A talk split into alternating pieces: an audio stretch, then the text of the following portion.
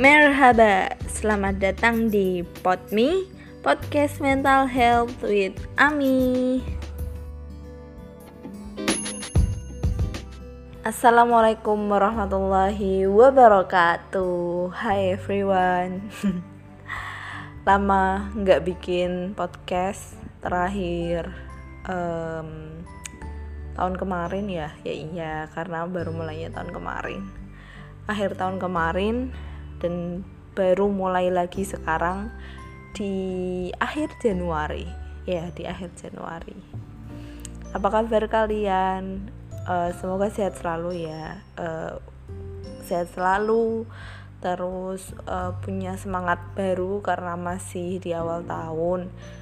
Terus punya pencapaian eh bukan pencapaian target-target baru goals baru. Ya mungkin ada juga yang mungkin pencapaiannya itu sudah tercapai gitu walaupun di awal tahun gitu nah e, kali ini aku tuh mau bahas topik satu topik yang menurut aku relate banget e, di masa sekarang ini jadi pembahasan kali ini adalah tentang burnout akademik. Ya, ya nanti mungkin pembahasannya bisa melebar ya. Nggak cuma terkhusus di akademik gitu loh, tapi uh, burnout temanya adalah burnout bukan tema. Judulnya adalah burnout akademik. Ya. Jadi um, mungkin udah banyak yang pernah dengar kali ya burnout itu apa tapi mungkin ada yang baru pertama kali dengar uh, jadi uh, burnout itu uh, suatu istilah yang menggambarkan tentang kondisi kelelahan mental dan fisik yang disebabkan uh, oleh kehidupan profesional seseorang. Profesional kehidupan profesional tuh mungkin uh, kayak aku sekarang aku sekarang masih kuliah gitu ataupun yang kerja. Mungkin apalagi sekarang uh, yang berdampak banget itu tuh uh, anak medis ya maksudnya yang bekerja di kesehatan gitu terus mungkin jadi buruh jadi apa. Maksudnya profesionalnya adalah seperti itu gitu.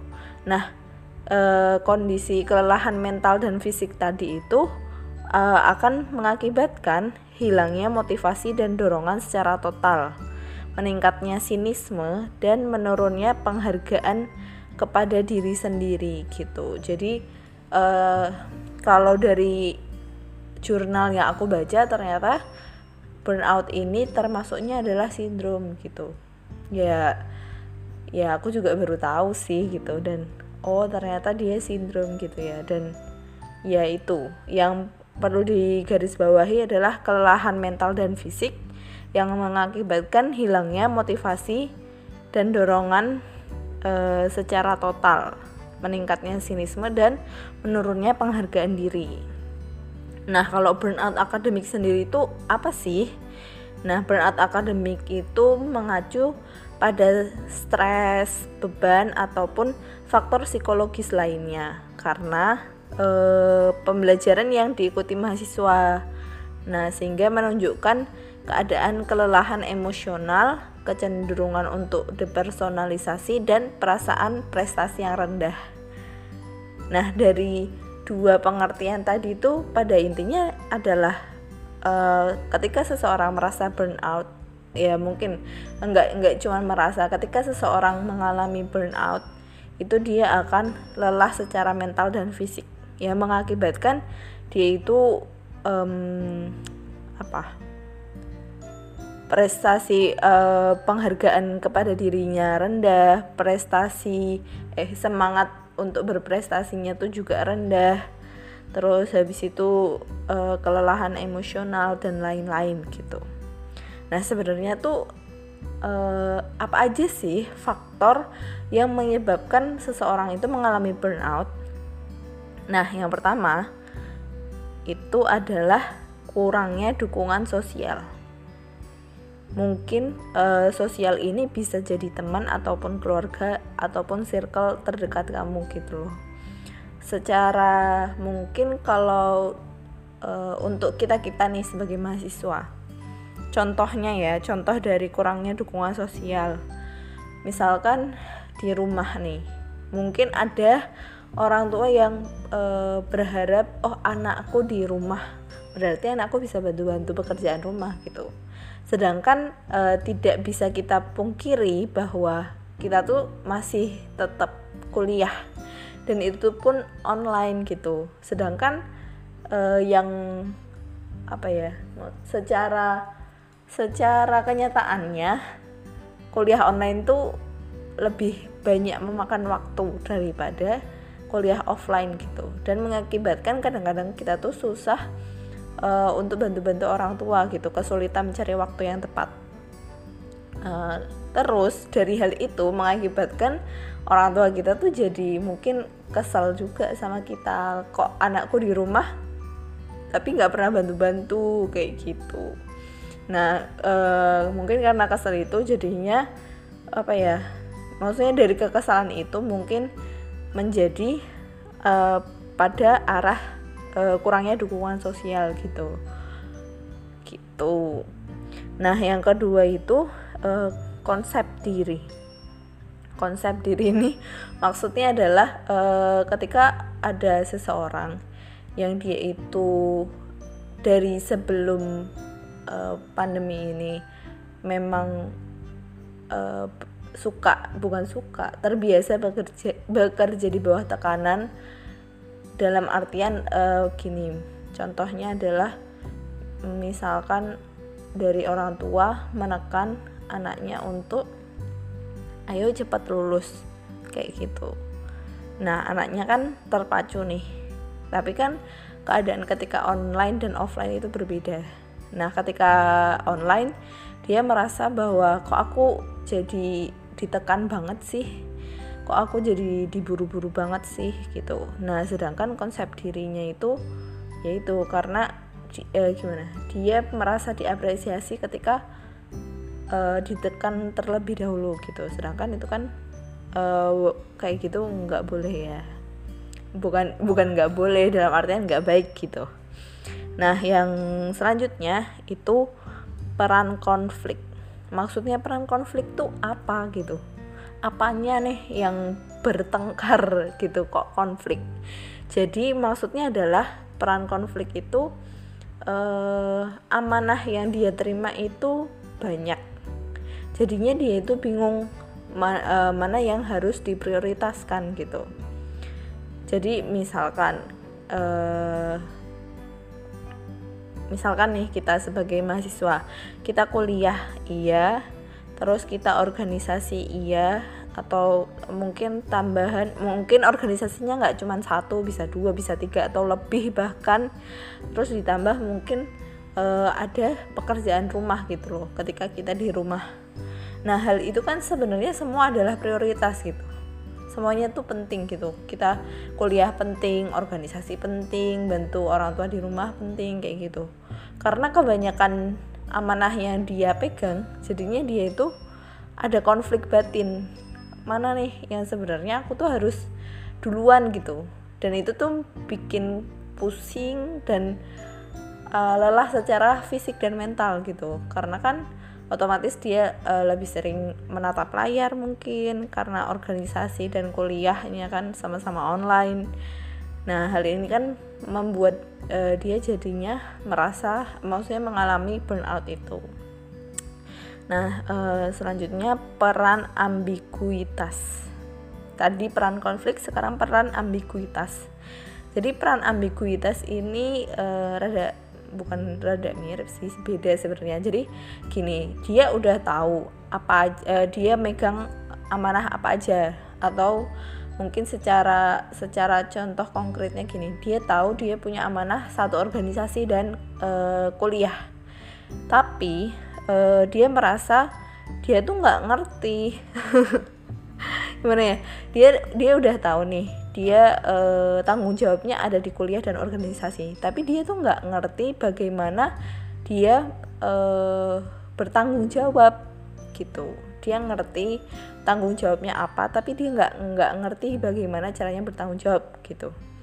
Nah ini kan membuat dia malah lari dari tanggung jawab karena dia bingung sebenarnya aku nih so, uh, bertanggung jawabnya uh, kayak gimana sih? Gitu.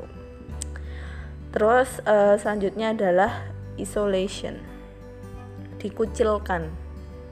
Contohnya mungkin ini mungkin uh, tidak tidak secara uh, realnya saat ini ya timesnya. Jadi misalkan uh, aku nih be, uh, datang di sebuah uh, circle baru. Nah dari awal aku tuh berekspektasi bahwa oh ini nanti mesti aku bakal langsung uh, diterima oleh circle itu gitu. Nah pada kenyataannya ternyata aku tidak mendapatkan hal itu gitu loh. Dan itu menjadi menjadi uh, hal yang bikin aku kepikiran. Bikin aku kepikiran kepikiran kepikiran kepikiran terus sampai ke stres. Habis itu lelah fisik dan mental. Uh, pada akhirnya terus jadi aku mengalami burnout kayak gitu uh, nah selanjutnya. Ini kayaknya yang relate banget sih. Kelebihan beban kerja. Jadi beban beban kerja tuh nggak cuman buat orang-orang yang udah bekerja ya tapi ya kita kan kuliah tuh juga ada mahasiswa adalah pekerjaan juga gitu. Contohnya ya kayak kita sebagai mahasiswa banyak tugas gitu. Tugasnya bejibun deadline-nya mepet-mepet gitu kayak gitu kan contohnya. Nah selanjutnya faktornya adalah kurang kontrol. Kurang kontrol tadi itu sebenarnya e, mirip juga sama peran konflik. Kok aku ini ya serak perang konflik. Jadi dia e, karena kebanyakan tugas jadi bingung harus memprioritaskan yang mana gitu. Jadi faktor-faktornya itu tadi ya. Banyak sih faktornya. Ada berapa sampai aku gak ngitung. Lalu kan kita udah tahu nih faktor dari uh, mengapa kita tuh bisa mengalami burnout. Sekarang uh, ciri-ciri ciri-ciri orang yang mungkin mengalami burnout tapi dia nggak sadar gitu ciri-cirinya tuh dibagi tiga pertama ciri-ciri fisik yang biasanya itu mengalami sakit kepala, demam, sakit pinggang, terus tegang otot di leher sama bahu, sering flu, kurang tidur dan merasa capek banget, letih banget gitu. Itu secara fisik yang mungkin kelihatan nah mungkin dari teman-teman pendengar semua uh, ada yang merasakan hal seperti itu enggak kalau misalkan ternyata mengalami hal-hal seperti itu di akhir-akhir ini oh ya ya mungkin uh, ada indikasi bahwa kalian mengalami burnout gitu. Selanjutnya ciri-ciri emosi. Ini juga hmm, kelihatan nggak kelihatan sih. Lebih nggak kelihatan uh, daripada fisik. Karena emosi kan mungkin hanya orang-orang terdekat dan kita sendiri yang tahu gitu tapi biasanya juga kadang ada sih yang dirinya itu nggak sadar gitu loh kalau dia lagi berbeda dari biasanya secara emosional nah ciri-cirinya yang pertama bosen mudah tersinggung sinisme, suka marah, gelisah, putus asa, dan eh, gampang tertekan. Sedih juga, sedih, tertekan gitu. Jadi perasaan-perasaan itu tadi, perasaan-perasaan negatif tadi. Yang contohnya nih kayak yang aku alam alami beberapa bulan lalu. aku ngerasa kayak aduh capek banget. Padahal nggak ngapa-ngapain tapi aku ngerasa capek banget. Ya itu lebih ke fisik kali ya. Capek terus habis itu putus asa bosen gitu nah selanjutnya ciri-ciri mental lebih nggak kelihatan lagi ya daripada emosi hmm, tapi mungkin uh, tersirat tersirat dari perlakuannya sih perlakuan dia perbuatan dia Ciri-cirinya adalah acuh sama lingkungan sekitar. terus putus asa dan merasa tidak berharga. Waduh, berat ini. Merasa tidak berharga dirinya. Jadi self love-nya kurang ya. self esteemnya kurang gitu. Itulah tadi ciri-ciri dari hmm, seseorang yang mengalami burnout. Nah, tapi kira-kira setelah kita tahu faktor kita tahu ciri-ciri sebenarnya ada nggak sih solusi dari burnout itu sendiri pasti ada dong. Pasti ada. Jadi uh, solusi pertama. Sebenarnya solusi pertama ini adalah solusi yang pasti banget dikemukakan ketika menganalisis penyakit uh, psikologi psikologis. Ya bukan eh, kok penyakit ya? Kenapa aku ngomong penyakit mengalami ini apa gangguan psikologis bukan penyakit. Ya guys maaf maaf. Jadi yang pertama itu nggak boleh diagnosis sendiri. Ya boleh. Tapi nggak boleh bener-bener 100 percaya sama diagnosa diri sendiri gitu. Karena kita tuh bukan psikolog gitu. Ya walaupun kita mungkin lebih tahu daripada orang lain ya tentang diri kita. Tapi kita kan nggak punya ilmunya. Jadi uh, mungkin untuk analisis awal oke okay lah mungkin tadi kamu bukan kamu ya mungkin kita kita ada yang merasa aduh kok sakit bener ini apa leher sama punggungnya? Terus habis itu demam sering flu terus sering apa ya bosen putus asa gitu. Ya mungkin itu bisa menjadi analisis awal oh ternyata aku kena burnout nih gitu. Tapi setelah itu ya kalau bisa e, ngobrol sama psikolog datang ke psikolog gitu. Supaya apa ya lebih lebih jelas semuanya lebih terang gitu. Sebenarnya kita kenapa sih kayak gitu? Sebenarnya apa yang terjadi di diri kita gitu. Nah, yang kedua itu hidup baik-baik. hidup baik-baik itu uh, dalam artian kita rajin olahraga, terus tidur yang cukup, makan teratur, hal-hal seperti itu loh yang uh, membuat kita tuh uh, lebih lebih apa? Lebih santai dalam menjalani hidup, lebih teratur, nggak banyak kepikiran gitu terus uh, aku juga mau nambahin uh, apa solusi ya dari pengalaman aku pribadi. Jadi memang beberapa bulan lalu aku uh, di akhir semester 3 aku merasa kayak aduh ini kenapa kuliah online tuh nggak selesai-selesai? Dosen yang ngasih tugasnya banyak terus deadline-nya tuh cepet-cepet gitu aku ngerasa capek sendiri capek bosan eh capek bosan terus nggak ada semangat semangatnya itu jadi semangat untuk untuk untuk kuliahnya itu tuh menurun drastis banget gitu. Dan aku kayak tersadar gitu. Karena karena gini uh, aku sadar kayaknya aku uh, burnout gitu mengalami burnout. Tapi aku nggak sampai sih tanya ke psikolog gitu karena aku merasa itu nggak yang parah-parah banget gitu. Jadi akhirnya pada saat itu aku memutuskan untuk kayaknya ada seminggu aku break nggak kuliah sama sekali. Dan aku sebenarnya juga dicariin sama teman-temanku diteleponin di chat gitu. Tapi karena aku ngerasa kayak udah eh, nggak uh, kuat banget ya buat ikut kelas kayak gitu. Akhirnya aku bener-bener nggak pegang HP hampir bener-bener seminggu itu tuh jarang buat pegang HP kalaupun ada yang kalaupun aku pegang HP itu paling balesin chat-chat personal gitu. Dan yang tidak berhubungan sama kuliah. Jadi mungkin kemarin teman-teman aku sempat aku diemin ya ketika waktu itu.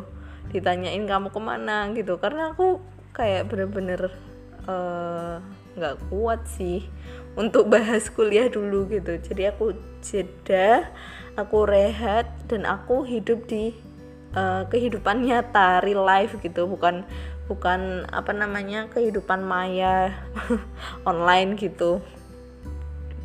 Dan itu lumayan membantu gitu. Dan selain itu seminggu itu aku kayak bolak-balik uh, gini cara aku memperbaiki mood itu biasanya adalah jalan-jalan dan uh, makan makanan kesukaan aku.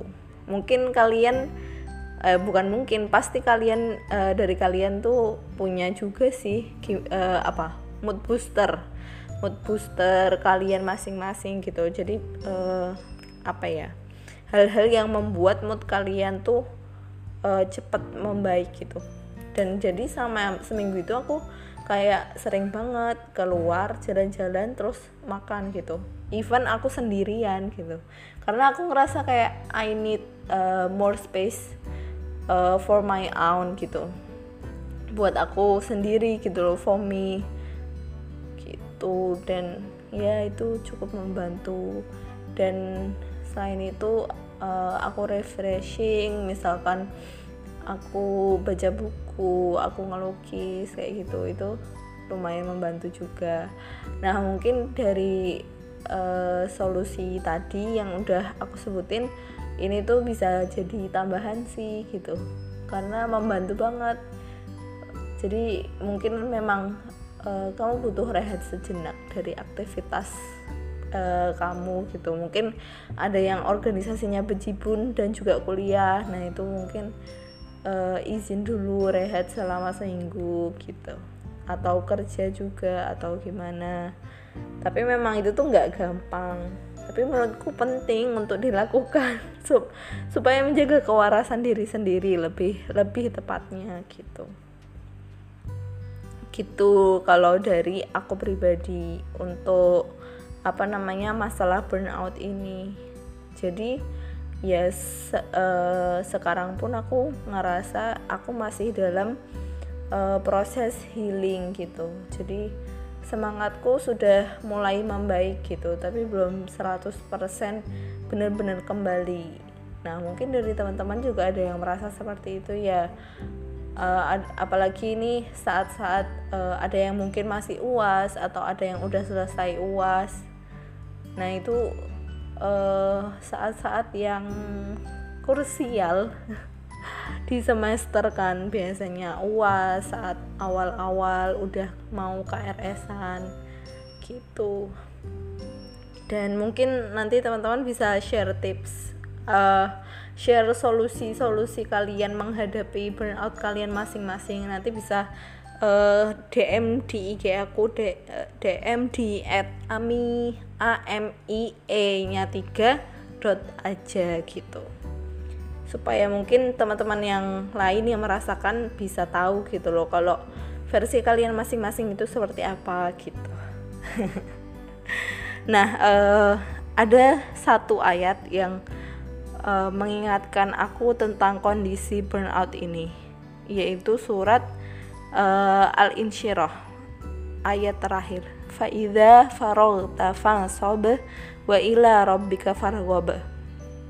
Apabila kamu uh, sudah apa ya apabila kamu sudah selesai pada suatu urusan maka uh, berpindahlah ke urusan lain gitu nah uh, mungkin ini juga salah satu uh, solusi ya dari Allah sendiri jadi apabila kamu udah ngerjain tugas A nih ya udah tugas-tugas itu uh, kamu tinggalkan sebentar habis itu kamu rehat gitu. Rehatnya nggak harus yang liburan ataupun misalkan jalan-jalan gitu. Mungkin rehatnya bisa dengan kamu bikin teh habis itu kamu makan sambil makan cemilan kamu bikin kopi sambil makan cemilan atau kamu uh, main HP selama beberapa menit atau baca buku kayak gitu.